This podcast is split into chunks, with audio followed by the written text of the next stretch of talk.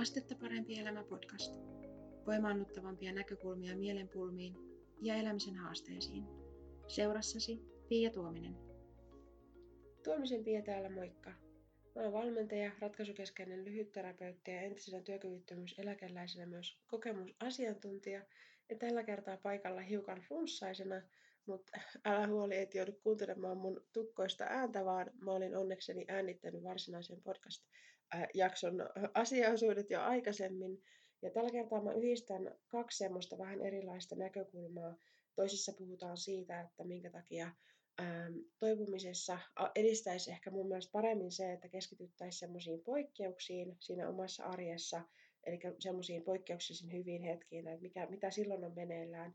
Ja jälkimmäinen, jälkimmäinen tota, juttu liittyy sit siihen, että se kasvaa, mihin keskittyy ja siinä puhutaan murehtimisesta. Toivottavasti sä oot pysynyt ja pysyt terveenä. Mä jätän tällä tukkoisella äänellä puhumisen tähän ja päästän sut kuuntelemaan vähemmän tukkoista juttelua.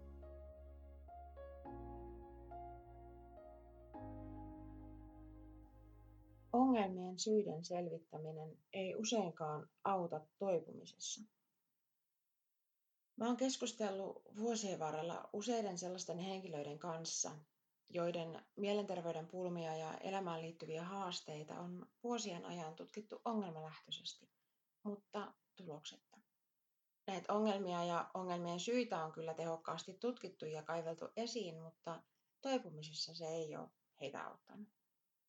Mä en itse asiassa tiedä ketään, joka olisi toipunut mielenterveyspulmasta sen ansiosta, että hänen ongelmiensa syytä on selvitetty, jos tilanteeseen ei ole liittynyt esimerkiksi niin kuin ravitsemuksellista tai muuta erityisesti kehoon liittyvää tekijää.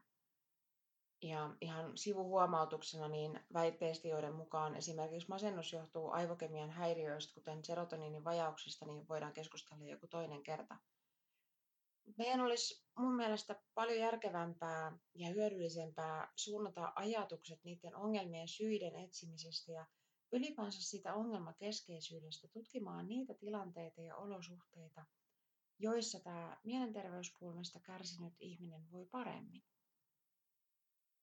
D. Jongin ja Perkin kirjoittamassa ratkaisukeskeisen terapian oppikirjassa on tällainen tekstipätkä, minkä tota, otin tähän, että vähän selventämään tätä asiaa. Eli lääketieteellisen mallin soveltamista ei 1900-luvulla rajattu pelkästään ruumiillisiin sairauksiin. Biolääketieteen merkittävät edistysaskeleet sellaisten vaikeiden infektiosairauksien hoidossa, joiden syy oli tiedossa, alkoi pian vaikuttamaan siihen, miten sekä työntekijät että suuri yleisö alkoivat ymmärtämään mielisairauksia, tunneelämän häiriöitä ihmisten välisen vuorovaikutuksen häiriöitä ja sosiaalisia ongelmia.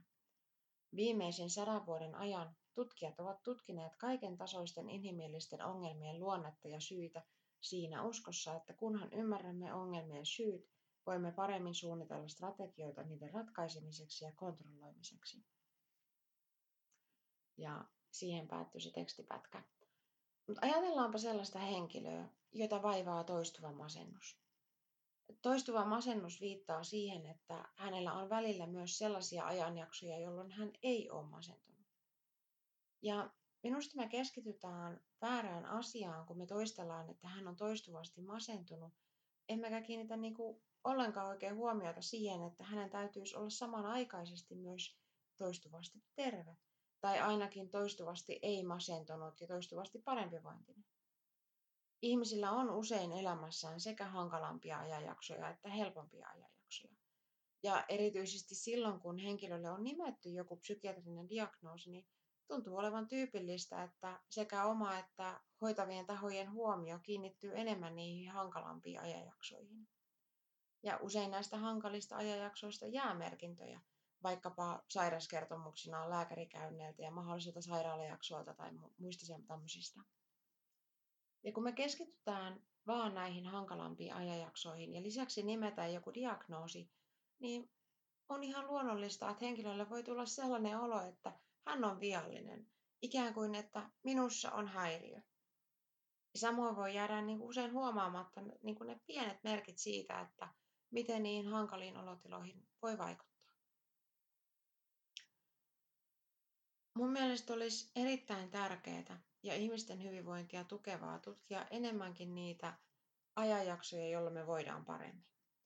Näitä parempia, helpompia ajanjaksoja tutkimalla me voidaan nimittäin löytää sellaisia asioita, jotka auttaa meitä voimaan enenevässä määrin paremmin.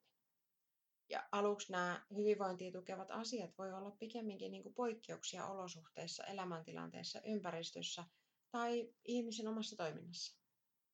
Mutta kun me aletaan tutkia niitä ja huomaamaan ja huomioimaan näitä hyviä poikkeuksia, niin niitä voi alkaa ikään kuin laajentamaan ja vahvistamaan. Mä en muista, että esimerkiksi multa olisi koskaan kysytty tällaisista hyvistä poikkeuksista siihen aikaan, kun voin huonosti ja olin, olin itse psykiatrisen hoidon piirissä.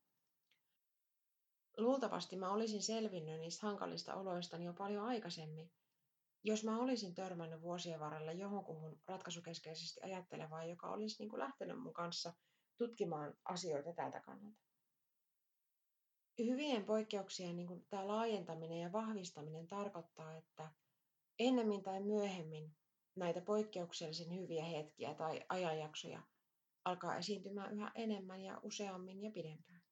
Ja ne valtaa yhä enemmän tilaa niiltä huonommilta jaksoilta. Poikkeuksellisen hyviä hetkiä tutkimalla me voidaan saada myös selville, että mitä meidän esimerkiksi ehkä kannattaisi arjessamme tehdä enemmän tai tehdä vähemmän, jotta me voidaan paremmin. Ja tämä taas lisää meidän mahdollisuuksia vaikuttaa omaan olotilaan, eikä hyvien ja huonojen hetkien vaihtelu välttämättä tunnu enää niin sattumanvaraiselta kuin aikaisemmin.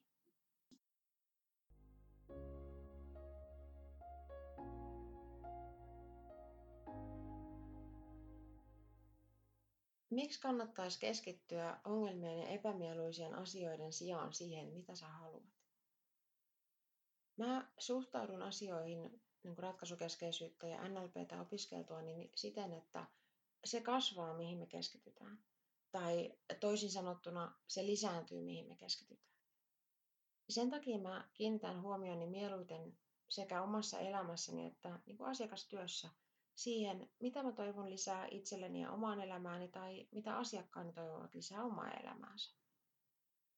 Joskus ihmisissä herää huoli murheiden lisääntymisestä, kun heidän kanssaan pyrkii keskittymään ratkaisuihin ja niin kuin niiden rakentamiseen sekä ylipäänsä niin kuin hyviin asioihin ja edistymiseen.